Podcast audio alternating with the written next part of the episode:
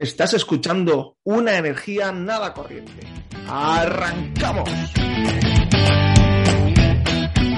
Bienvenidas, bienvenidos. Un programa más de Una Energía Nada Corriente. Soy Álvaro Manso y os doy la bienvenida al mejor podcast que existe en el universo y en partes del multiverso también sobre energía y sostenibilidad, que te habla de forma cercana y con acento.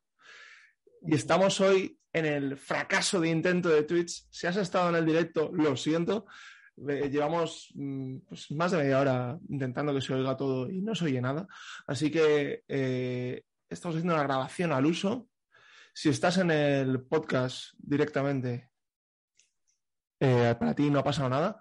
Pero como venimos en un momentito de frustración, eh, pues lo tenía que, lo tenía que soltar un poco.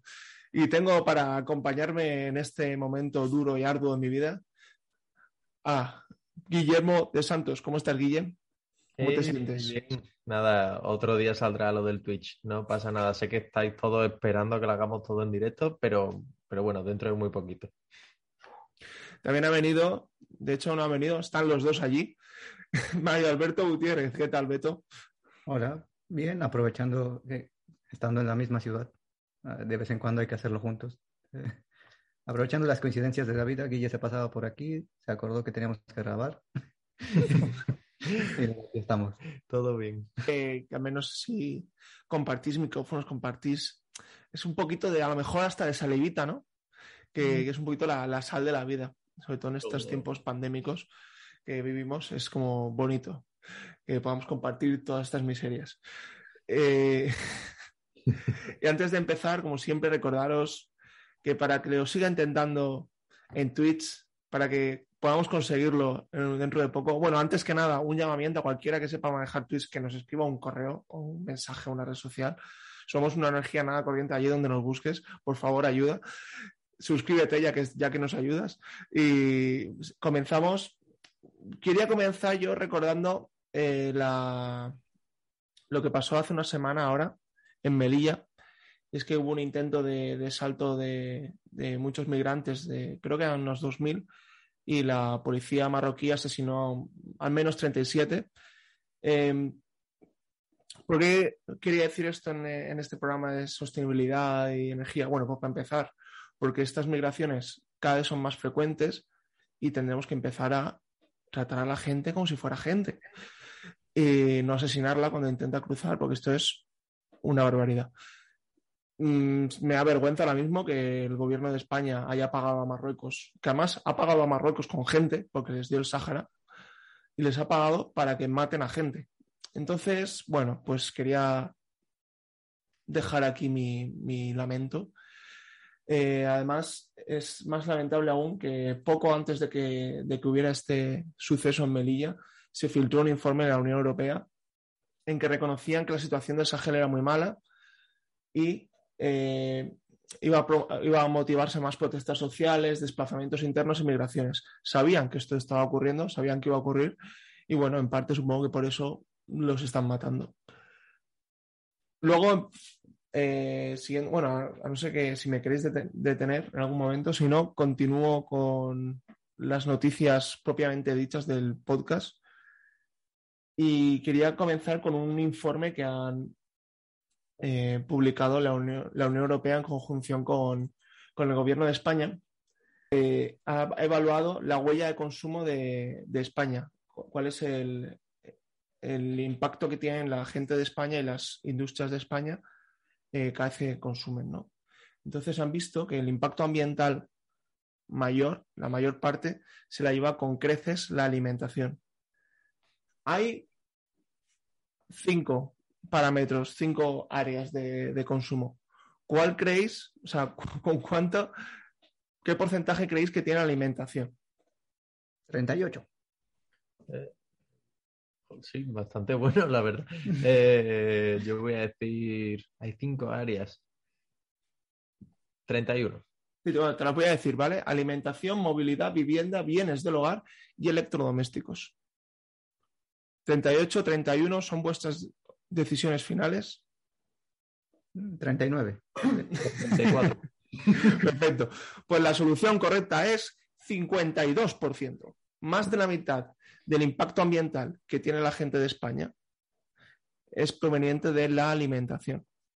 Luego tienes con un diecisiete por ciento la movilidad, un dieciséis por ciento la vivienda, que la asocian sobre todo a eh, la calefacción, y un diez por ciento ya los bienes del hogar y bueno, lo demás, un cinco por ciento. Entonces, no nos hacemos a la idea del impacto que tiene la alimentación, no hacemos más que decirlo y aún así no nos hacemos a la idea.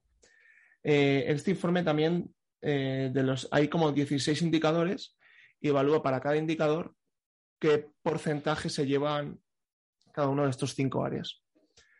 En eutrofización terrestre, o sea, eutrofización, eso es cuando, cuando le das demasiado alimento al suelo o al agua y crecen algas en exceso o, o plantas o algo así, ¿no?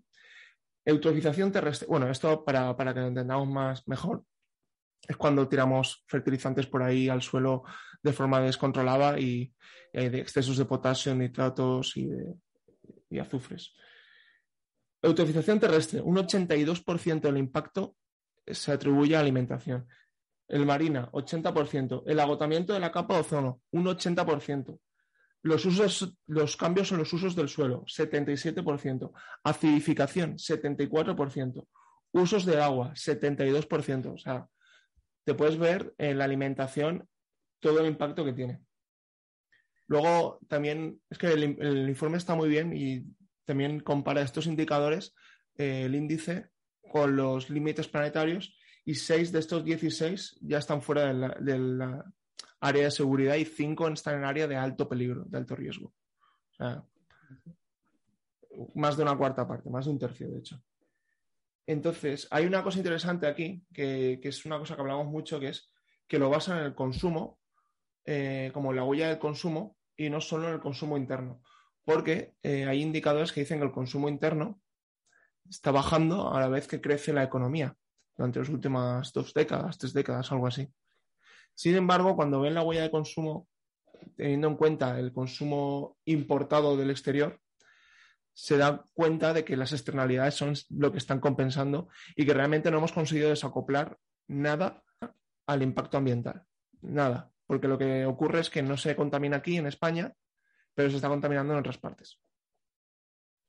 Eh... Entonces, bueno, por esto ahí también al final, para acabar el informe, hacen como unos escenarios en que cambian diferentes cosas, ¿no? Por ejemplo, la alimentación, cuando hacen un cambio de una reducción de un veinticinco por ciento de consumo de carne o, o un cincuenta por ciento, ¿no? Son los dos escenarios que manejan, bajan entre un diez y un cuarenta por ciento, dependiendo del indicador, la huella de, de consumo. Sin embargo, cuando lo hacen con otros cambios de comportamiento o Eh, mejorar la eficiencia de los electrodomésticos, los cambios son del orden del dos al seis por ciento. O sea, para que os deis la cuenta de cuánto es el impacto que podemos tener por un cambio de alimentación. Yo esto lo veo como una buenísima noticia, porque es como nuestro peor enemigo ahora mismo es una cosa que podemos cambiar cada persona en su casa. Sí, wow, no, no lo había visto así hasta que hasta que lo acabas de decir, pero... Pero sí, quizá eso, quizá, solo quizá eso es una buena noticia. A, a ver, ver, algo iba a ser lo que más contaminara, pues, joder, pues si está en mi mano cambiarlo, me parece buena. Si llega sí. a ser eh, lo de las grandes empresas, no sé qué tal, que no está en mi mano, pues hubiera sido una putada. Sí. De hecho, me acuerdo que hay, hay un juego de mesa muy guapo que trata de, de a ver si intentas evitar que lleguemos a los dos grados. O dos coma cinco y tal, y, o sea, te van saliendo eh, posibles soluciones y tú tienes que ir escogiendo cuáles son las mejores. Y, y bueno, la verdad es que ese juego estaba muy guay. Lo siento, no me acuerdo ahora mismo la empresa que he enseñado, el nombre, pero muy interesante. Y la solución número dos, o sea, de, de las cien que proponían, que va por orden de cuál es mejor, o sea, la segunda mejor era eh, cambiar la dieta a una dieta basada mucho más en plantas. No se atrevían a decir nada de dejar car- la carne ni nada, solo decían hay que comer más verduras. Pero bueno, para mí eso ya fue, fue un, un comienzo claro. Y parece una tontería, pero o sea... ¿Y sí, cuál era... es el número uno? Era la educación. Ah, educación. Creía sí. que iba a ser el dejar los combustibles fósiles en el suelo o algo así. Esa, ya, supongo que la educación es demasiado genérico y ahí metería un montón de cosas en el saco, ¿no? Pero lo que está claro que cambiar la dieta eh, es fundamental. Desde, vamos, también desde el punto de vista animalista es una barbaridad lo que está ocurriendo, y desde el punto de vista de salud, pues que cada uno investigue un poquito más lo suyo, pero, pero también hay que echarle un ojo. Pues ya como un anexo extra que hago a esta noticia, porque sabéis que intento enlazar noticias para, para poder hablar de muchas cosas a la vez. Eh, publicaron un informe, un carro de combate, donde estudiaba la relación que tiene el jamón serrano de España con la deforestación del Amazonas. ¡Wow! Pero claro, el jamón, eh, actualmente España ha subido mucho su producción de carne porcina, se ha convertido en la cuarta potencia mundial. El pienso que come para hacer el jamón tiene entre un quince y un veinte por ciento de soja. El sesenta y siete por ciento de la soja que se consume en España proviene de Brasil. Y se, y se ha medido que en toda la Unión Europea la soja es el producto importado que más deforestación produce del mundo. La soja. Más que aquí estamos incluyendo... Que al, al archifamoso e infame aceite de palma. La soja es peor. Claro. Entonces, eh, bueno, eh, está la cosa, lo más famoso es el Amazonas, pero hubo hace unos años, eh, se prohibió dejar de, o sea, seguir deforestando ciertas partes del Amazonas. Entonces hubo mucha, mucha deforestación que se ha trasladado a el Cerrado, que es otra selva de ahí de, de Brasil. Pero vamos, se sigue deforestando una área de alto valor, de, con bio, mucha biodiversidad, biodiversidad. Y bueno, lo, lo más grave es que no es una prioridad para la industria de los, de los piensos aquí en España, porque como no hay una imagen pública, es un poquito lo que intento romper ahora, ¿no? Hay que quitar un poquito la imagen de esos piensos que se hagan con soja sostenible, si, si tienen que hacerse de alguna manera. Eh, entonces no tienen, no hay transparencia y nos es imposible asegurar cuál es la deforestación que contiene ese pienso y, por tanto, el jamón que, que se consume. Eh, y ya por último apunte, Brasil planea convertir el río Paraguay, que adivinad a dónde va ese río, en una vía de transporte de soja y amenaza con secar el Pantanal, que es como el mayor humedal eh, tropical del mundo, creo. Entonces, todo esto era eh, el primer... El primer pack de noticias que traía. Eh, bueno, pues a ver si consumimos menos carne o, o menos jamón y no me, pues nos no aseguramos de que venga de donde tiene que venir. No me imagino a la gente dejando de comer jamón serrano. Ya, es que entra, da no, un poquito al, al core de la... Ah, en la piel. O sí. en, es cultural, al final. Ah, sí. Pregúntale al andaluz. A ver, yo lo que me sale también de todo esto es que dejemos de comprar eh, jamón cutre solo porque, o sea, verga, si de verdad quieres comer jamón, pues come mucho menos y gástate la pasta en un jamón bueno de verdad, que sea de bellota, que cuesta, cuesta una pasta, pero bueno, ya que nos ponemos bien. No sé si de bellota... Lo que habría que mirar es que fuera ecológico. Tiene... Bueno, pero, o sea, no es lo mismo los, los cerdos que están comiendo ah, pienso no. a los que, o sea, certificados están comiendo bellota ahí en ah, ya, claro. Huelva, en, en un pueblo.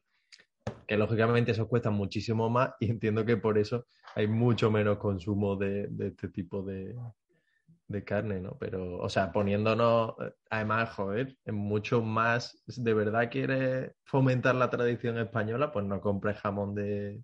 de mierda, comprar, claro, gástate la pasta en uno bueno. Esa...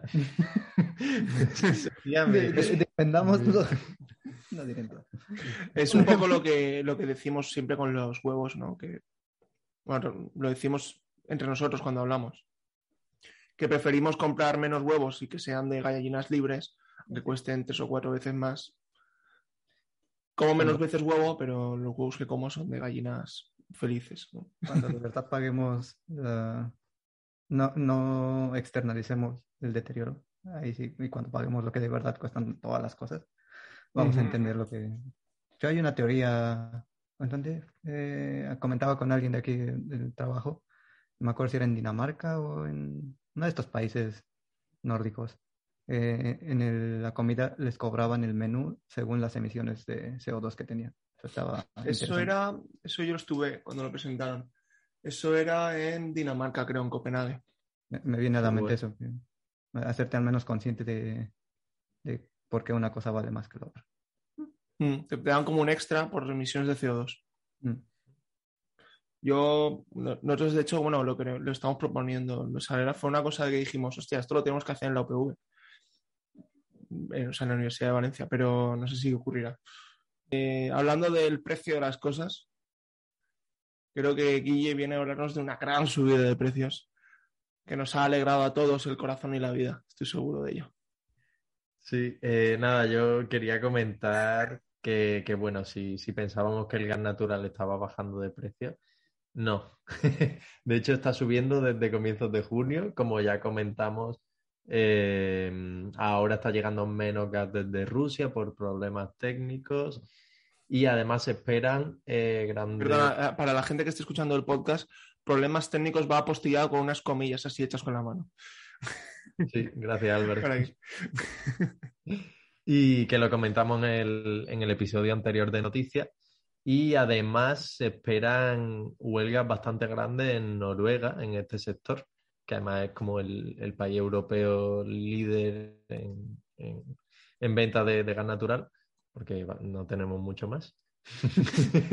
y, y bueno, todo esto ha hecho que se haya duplicado el precio desde comienzos de junio. Eh, bueno, para que veamos que sigue siendo una realidad que, que esto no es nada estable y, y bueno, también junto a esta noticia quería comentar una... La agencia internacional, aportando a tu cosa, que lo leí hace rato, que la Agencia Internacional de la Energía también decía eso, que los precios no van a bajar, se van a mantener hasta el triple para el dos mil veinticinco con todo lo que está pasando. Entonces, no hay una tendencia que baje esto, solo hay una tendencia que vaya a más. Flipante. No, no, perfecto. Y también, pues, pues comentar la, o sea, una de las medidas que va a hacer Alemania o que está empezando a tomar Alemania, viendo que pese a ser el, el país líder europeo, eh, bueno, esto de la guerra le, le ha venido realmente mal por su gran dependencia que tiene con el gas natural ruso. Pues, y viendo que, que tiene complicado eh, este invierno, a, va a crear la... La, el tanque de almacenamiento de energía más grande de Europa. Y digo tanque por no decir un edificio, básicamente. Es como tu termo donde guardas tu, tu agua caliente calentita o tu café calentito, pero del tamaño de, de un edificio. Y... Pero, pero es, realmente es un depósito. Es gigante. Depósito gigantesco que puede... ¿De agua? Abastecer... ¿No, no, ¿No se les ha ocurrido sales fundidas, estas cosas? Supongo bueno, igual que, mucho, ¿no? Claro, supongo más, que más complicado. Además, está pensado para calefacción urbana, que es eh, agua a baja temperatura. Es decir, bueno, a baja temperatura, a en torno a cincuenta, sesenta grados. Eh, con lo que, bueno, debe ser más o menos fácil calentarla y también aislarla. Eh, pero eso, del tamaño de un edificio, va a costar cincuenta millones de, de euros y tiene una capacidad térmica de doscientos megavatios hora. ¿Con qué lo van a calentar? Y la verdad es que no estoy muy seguro con, ¿Con qué lo, lo va a calentar. Creo que con bombas bomba de, de calor. calor. Sí. Equipo bomba de calor. Sí. Y no solo esto, sino que eh, los Países Bajos está ya proyectando el siguiente, que va a ser aún más grande. Y bueno, para que hagáis una idea, este, este almacenamiento, este tanque gigantesco de por sí, puede satisfacer gran parte de la necesidad de agua caliente de Berlín durante verano y un diez por ciento de lo que necesita en invierno. Que, bueno, una, y Berlín es, bueno, no sé qué población tiene, ¿mucho? Pero muchísima. Eh, yo, yo estaba pensando, vale, usarán una bomba de calor, pero lo que van a hacer es producir más electricidad. Van a almacenar lo, los momentos donde haya más producción de, de renovables, en especial de, de viento y, vale. y, y sol. Eh, vale, vale. Bueno, yo, yo a raíz de, también de, de todo esto que estábamos hablando de la dependencia con el gas ruso, eh, yo traía también una noticia que dice la dependencia, la guerra de Rusia reduce la ambición climática. Por ejemplo, ya comentó Beto que Alemania ha vuelto a abrir sus, sus plantas de carbón. Está volviendo a picar carbón y a, y a producir electricidad a partir del combustible más contaminante que tenemos. Entonces aquí hay un, un conjunto de titulares que os voy a dejar, que es: la Unión Europea y Estados Unidos, a raíz de que se han juntado aquí en la OTAN ahora, han ampliado los acuerdos para reducir la demanda de combustibles rusos en Europa, con el gas natural licuado como protagonista. Es decir, que Estados Unidos va a seguir mandando gas natural licuado a Europa, que es un gas claro. natural que contamina mucho más, porque hay que licuarlo y luego hay que deslicuarlo, y además viene en barcos. O sea, eh, principio y más caro, por supuesto, más caro. Eh, luego, lo, el G siete, los siete países más ricos del mundo, han apostado por seguir subvencionando la producción de combustibles fósiles. Mm. Es decir, mierda, no tenemos el ruso, vamos a buscar más combustibles fósiles en algún sitio, eh, vamos a darles dinero para que, para que busquen. Y que fue lo que hizo Macron, en, creo que fue en esta cumbre, pedir que se flexibilicen las relaciones con Venezuela y con Irán. Si no está Rusia, están los otros dos. Claro. Sí, de hecho, eh, los veintisiete, la Unión Europea continúa ampliando la importación de gas de África, que han dejado el continente sin, sin uno de sus pocos recursos para producir electricidad. Quiero decir, no está claro que puedan cubrir la demanda de la Unión Europea. O sea, no pueden de repente Argelia o otros países del norte de Europa aumentar su producción de petróleo de un día para otro.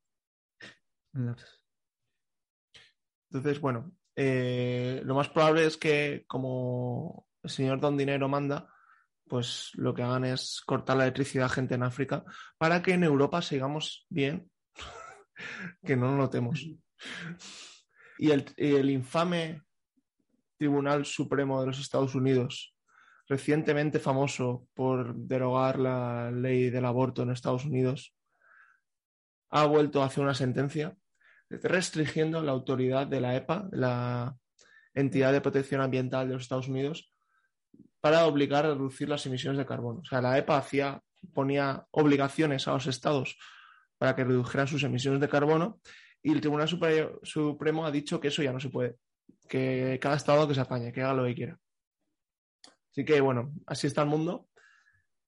Y seguimos con... Sí, sí. Algo que también ha hecho Rusia, ¿no? Ya que venimos hablando de la guerra, eh, no, sé, no, no me ha quedado muy claro, Gueto, antes cuando nos estábamos hablando, qué ha hecho Rusia con Japón. Es que en estos temas de la importancia que tienen las materias primas, y esto es el actor tan importante que representa Rusia, eh, pues podría pensarse que lo que pasó con el Nord Stream dos puede ser un precedente, porque ahora tenía... O sea, en su parte más que es oriental, lo que es Asia, Asia de, de Rusia, tiene un archipiélago, que se me olvidó el nombre, una pequeña isla, donde tiene una, una planta de gasificación, un, un yacimiento. Y con esto eh, estaba, con, había construido un gasoducto que conectaba esta, este yacimiento con Japón. Y en principio era una... Pues, una unión de varias empresas, ¿no? Gazprom, que ya hemos hablado de ella, Guille el otro día también habló de esto, eh, la, la británica Shell, la participación era cincuenta Gazprom, veintisiete punto cinco por ciento Shell, doce punto cinco por ciento Mitsui y diez por ciento Mitsubishi. Pues el gobierno de Rusia dijo, bueno, ahora vamos a comprarle esas acciones y bueno, vamos a pasarla a manos del gobierno ruso. Ustedes van a seguir siendo accionistas, pero tiene que pasar por el gobierno ruso.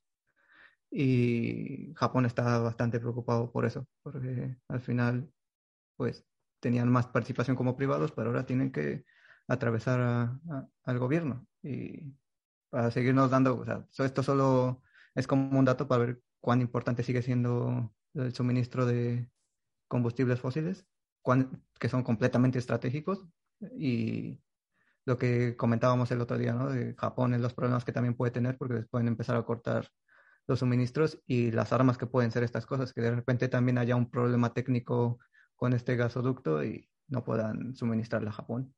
Eh, ¿no? Es que Japón, Japón en general lo tiene muy complicado para conseguir abastecerse de energía. Y más ahora que ha cerrado todas las nucleares, es como... Eh, Es muy pequeño, ¿no? Para poner mucha solar y eólica. Y... Es una isla pequeña con mucha gente, con un crece... desarrollado industrialmente que demanda un montón de energía y que si no lo traes de otro lado, pues en la isla está un poco difícil. Bueno. Tal vez con la eólica flotante de la que hablaba Guille el otro día, ¿no? Sí, sí, no solo costa tienen a, a, a, todo, todo alrededor. Lo que es agua tienen. Pues eh, yo eh, quería hablaros, porque me ha llegado la revista de primavera de, de Ecologistas en Acción y está dedicada a los insectos. Eh, estos, nuestros pequeños amigos, cuya tasa de extinción es ocho veces mayor que la de mamíferos, aves y reptiles. Bien, nuestros pequeños amigos que se mueren. Eh, los artrópodos representan un ochenta y seis por ciento del millón y medio de especies animales que pueblan el planeta. O sea, son muchas especies. Se encargan de cosas tan importantes como la polinización, la degradación de residuos, los procesos de formación de suelo y reciclaje de nutrientes, y son parte de, bueno, se alimentan de ellos aves e insectívoros, ¿no? Eh, y además, esto me ha parecido curioso, yo no tenía ni idea, es muy importante para la economía, ya que de cada euro que produce un cultivo de manzana, noventa y dos céntimos se estima que proceden de la polinización. Entre ochenta y noventa y nueve céntimos en arándanos, setenta y ocho en kiwis y cincuenta céntimos en la fresa. Eh, imagínate, si no tuviéramos abejas, ni bueno, en general insectos, eh, todas esas plantaciones irían a la porra. Pero qué poco valor le dan a la planta, ¿no? Que hace su trabajo, la pobre. Y, al, y, a, y a la gente que lo recoge. No, sí. Pues es todo, todo es, la mayor importancia se la dan a los, a los insectos. Y entonces, bueno, eh, hay una serie de medidas que quería comentar, eh, un poco por encima, ¿no? Están divididas en cuatro bloques. La primera eh, está enfocada a los municipios, porque son los que más eh, en contacto están con las áreas naturales. Entonces, tienen propuestas para, relativas a regular y controlar las podas y siegas, eh, restaurar espacios degradados, cultivar en jardines, plazas y calles, plantas atractivas para los insectos, ¿no? Para atraer a la, a la biodiversidad. Eh, luego, hace construir también reservas entom- entomológicas, que es como una reserva de insectos. Luego tiene otro segundo bloque, que son medidas para favorecer las actividades agrarias sostenibles. Es decir, reducir el uso de biocidas, hacer efectiva la prohibición de fumigaciones aéreas, promover buenas prácticas agrarias eh, compatibles con los insectos, restaurar plantas autóctonas en pasillos y lindes, ¿sabes? No tener eso ahí muerto sin nada, frenar la intensificación de los, mo- de los monocultivos. O sea, cuanta mayor biodiversidad, pues mejor. Eh, luego también... Eh, encarada a la legislación, hay mucha carencia en patrimonio natural, la falta de protección de los insectos, prohibir trampas masivas, controlar la introducción de especies, restringir las industrias extractivas en áreas de mucha biodiversidad. Y lo que hacemos aquí, que es sensibilización de la sociedad. Eh, bueno, en general, fomentar la sensibilidad y concienciar de los beneficios que son los insectos, que actualmente todo el mundo es como, ah, un bicho, mátalo. Pues no, los bichos son cosas buenas. Entonces han lanzado la campaña de sin insectos no hay vida. Entonces, eh, y todo esto en realidad, esto me parece muy importante, eh, porque además eh, de, siempre se dice, ¿no? Eh, lo dijo Einstein, lo dijo Gandhi, lo dijo Churchill, no se sabe, lo que dicen que si, si se murieran todas las abejas, cuatro días después se moriría el último humano o algo así, ¿no? Pues eh, es que a mí lo que me ha hecho gracia de todo esto es que en el Reino Unido tienen una nueva, tienen otra medida diferente a todas estas, y es la construcción de autovías para abejas. Sí. ¿Eso lo has visto? Sí. Es que eh, han hecho una red de carreteras para bichos que se llama Bee-Lines. Y entonces han identificado praderas y campos de flores que estén intactos y han diseñado una red de caminos que los conecten. Que estas vías tendrían hasta tres kilómetros de ancho. Entonces, eh, ya, de momento ya han, ya han recuperado mil quinientas hectáreas y esperan a llegar a ciento cincuenta mil. Y bueno, pues sería maravilloso tener abejas en, con cascos, rollo la, la B-Movie, ¿no? La, la película aquella que iban de, y, y en la autovía para abejas. Qué buena. Eh, y hablando de autovías. Ah, no, un momentito. Quería, quería comentar antes de seguir que, que, bueno, justo ahora la Unión Europea está a punto de sacar, si no ha sacado ya, eh, un plan de, de fomento de la, de la biodiversidad, de protección más que de fomento.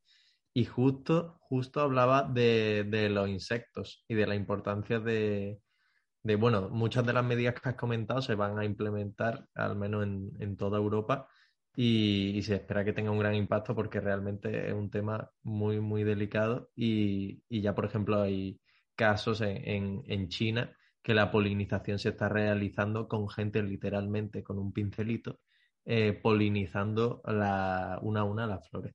Y, y los frutos que luego quieran que crezcan, ¿no? O sea, ese nivel que parece un futuro eh, utópico, ¿no es? Eh, distópico. Distópico.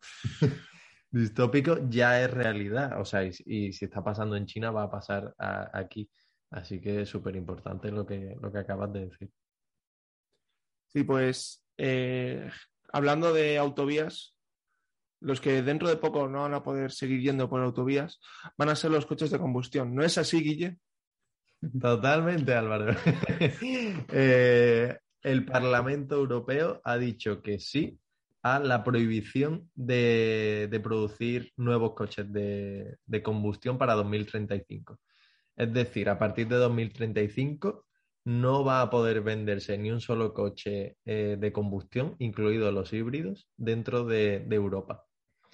Bueno, esto, hombre, es un cambio muy... Ah, en toda, en toda Unión Europea, sí, al mismo año. Sí, como sí, tarde. O sea, mmm, se acabó. Eh, van a seguir, por supuesto, existiendo hasta que el último coche ya se muera, pero a partir de ese año no se va a vender ni uno más. Y, eh, bueno, esto ha sido, es decir, que ha sido aprobado por el Parlamento, que después de esto tiene que, si no me equivoco, aprobarse por el Consejo y, y bueno, que esta ley aún puede tener cambios respecto a las naciones, o sea, que puede que este impacto tan gordo que estamos viendo ahora se diluya un poco eh, cuando mm, a, ocurran los próximos pasos legislativos. Eh, pero ya es que el Parlamento Europeo haya dicho sí a esta prohibición dentro de trece años, ya es una, una barbaridad y, y ya las empresas, las empresas automovilísticas se están viendo que, que tienen que empezar, bueno, ya están empezando, lógicamente, cuál no tiene ya un coche eléctrico y se está viendo que, que van a tener que... Tienen dar que un... apretar. Sí, sí, tienen que apretar. Tienen que pisar el acelerador. Ah, me, me preguntaba si... también podrían prohibir a sus empresas vender coches eléctricos en otros lados.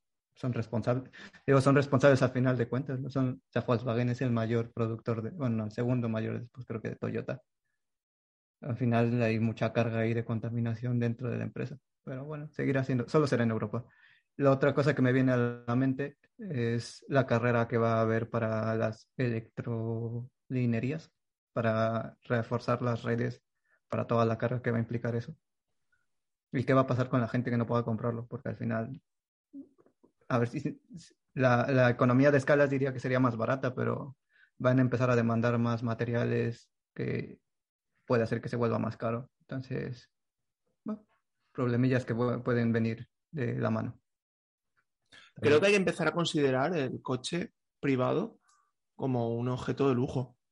El futuro es que hayan menos coches, que los tengan menos gente.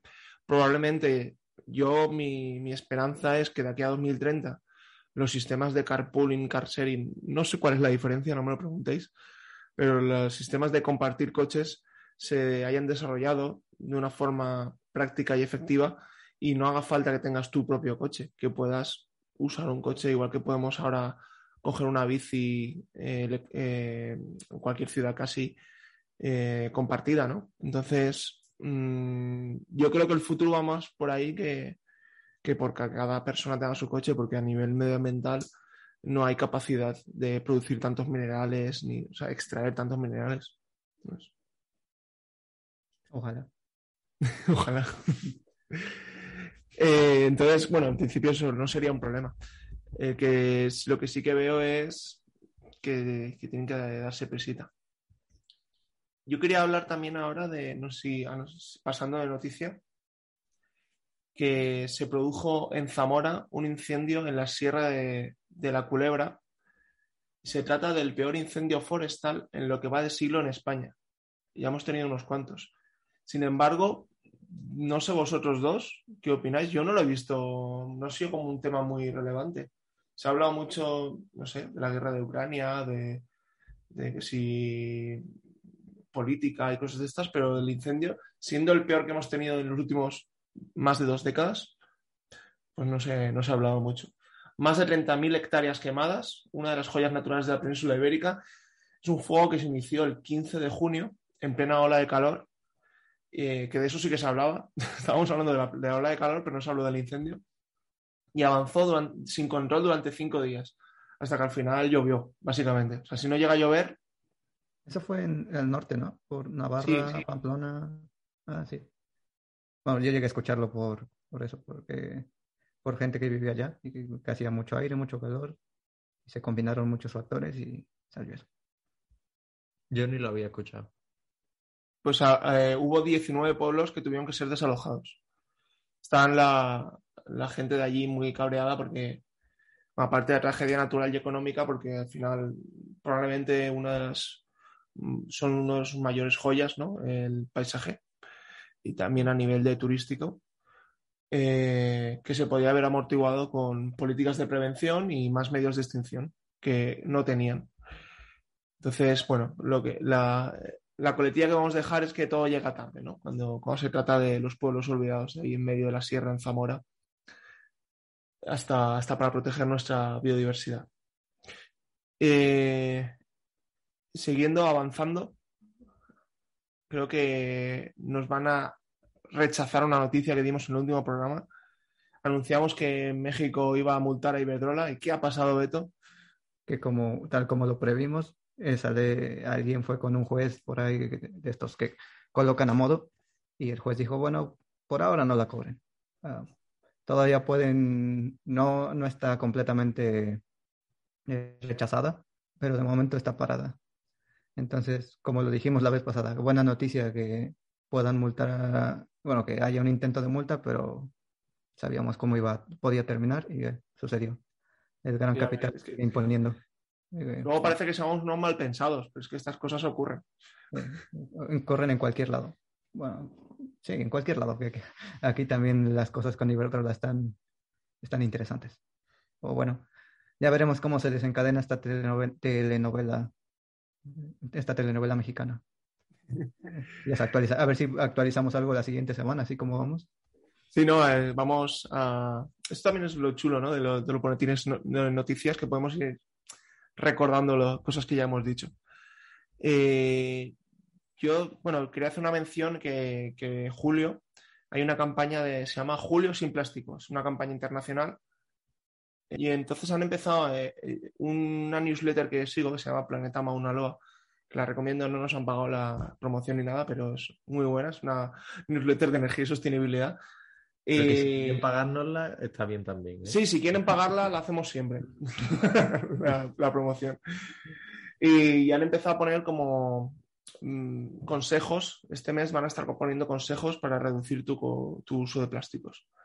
Y el primer consejo que han dado me ha parecido muy interesante y lo quería compartir, es que recojas todos los plásticos, incluidos aquellos que haces fuera de tu casa, eh, y no los tires a la basura, los recojas en, no sé, en algún recipiente durante una semana, unos días, un mes, un tiempo concreto, ¿vale? Y veas cuánto plástico generas. Y entonces lo, que, lo siguiente es analizar qué plásticos estás generando y ver cuáles son más fáciles que, que no produzcas, ¿no? Pero bueno, el primer paso es que, que seas consciente de... de de los plásticos que produces. La educación. La educación, exacto. El, el, el mayor factor, según el, el juego de mesa del que no recordamos. Ese y los viajes espaciales, ¿no? O algo así. No hacerlos, no hacer viajes espaciales. Sí, porque China se está planteando ahora hacer una planta solar en el espacio. ¿No es así, Beto? Ya, ¿te acuerdas cuando te decías que uno de tus amigos decía que en unos años íbamos a estar haciendo minería en el espacio?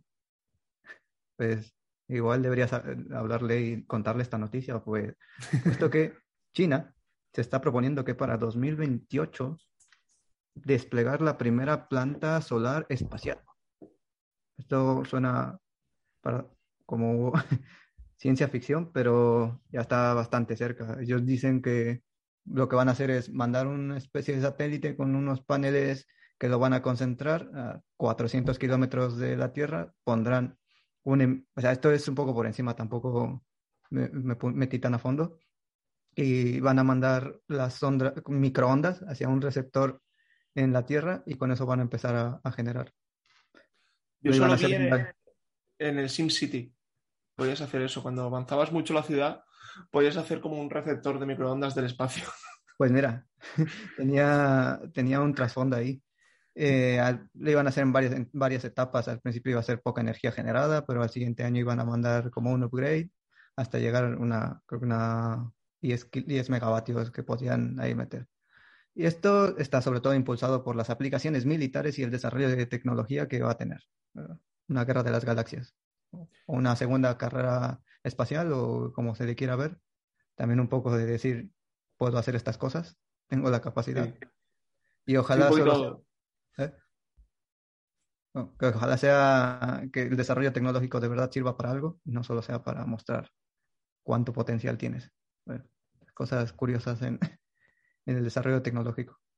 Sí, es un poquito lo, la segunda guerra fría esta que estamos viviendo, ¿no? Los, los bloques, ahora que China se ha hecho fuerte. Eh, cómo se, se sitúan eh, Estados Unidos y China ahí. Y, y esto también lo, está, lo, lo intentan Reino Unido y Estados Unidos como parte de este potencial armamentístico, pero bueno, ya que China no es la única, creo que hay más gente que quisiera hacerlo. Sí, a ver, bueno, suena, no suena mal. A ver si cuánto produce y... Mejor dejemos... Sería mejor de... La huella del consumo, ¿no? Que decíamos. Sería mejor de dejar de consumir tanta carne en lugar de buscar energía en el espacio, pero bueno. Cada uno tiene sus objetivos claros. Eh, ya para acabar este maravilloso programa, estupendo y fresquito, acabamos con una buena noticia.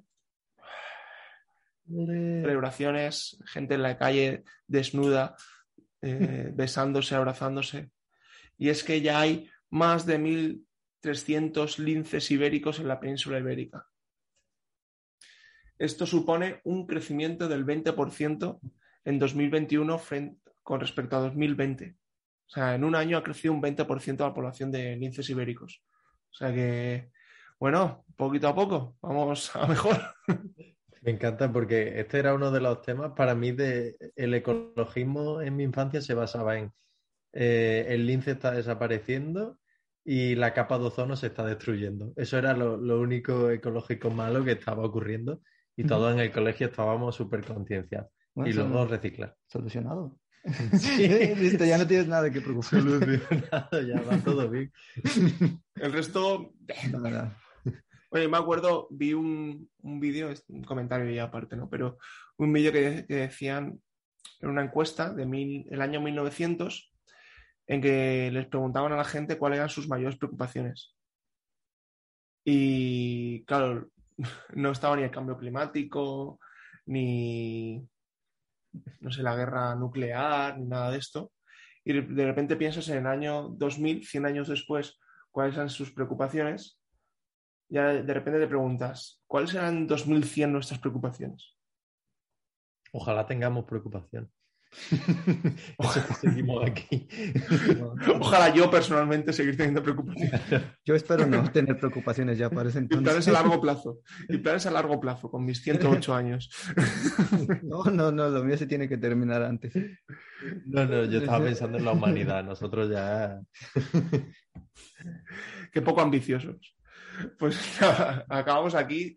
De nuevo repito el llamamiento de ayuda, por favor. ¿Qué cojones es Twitch?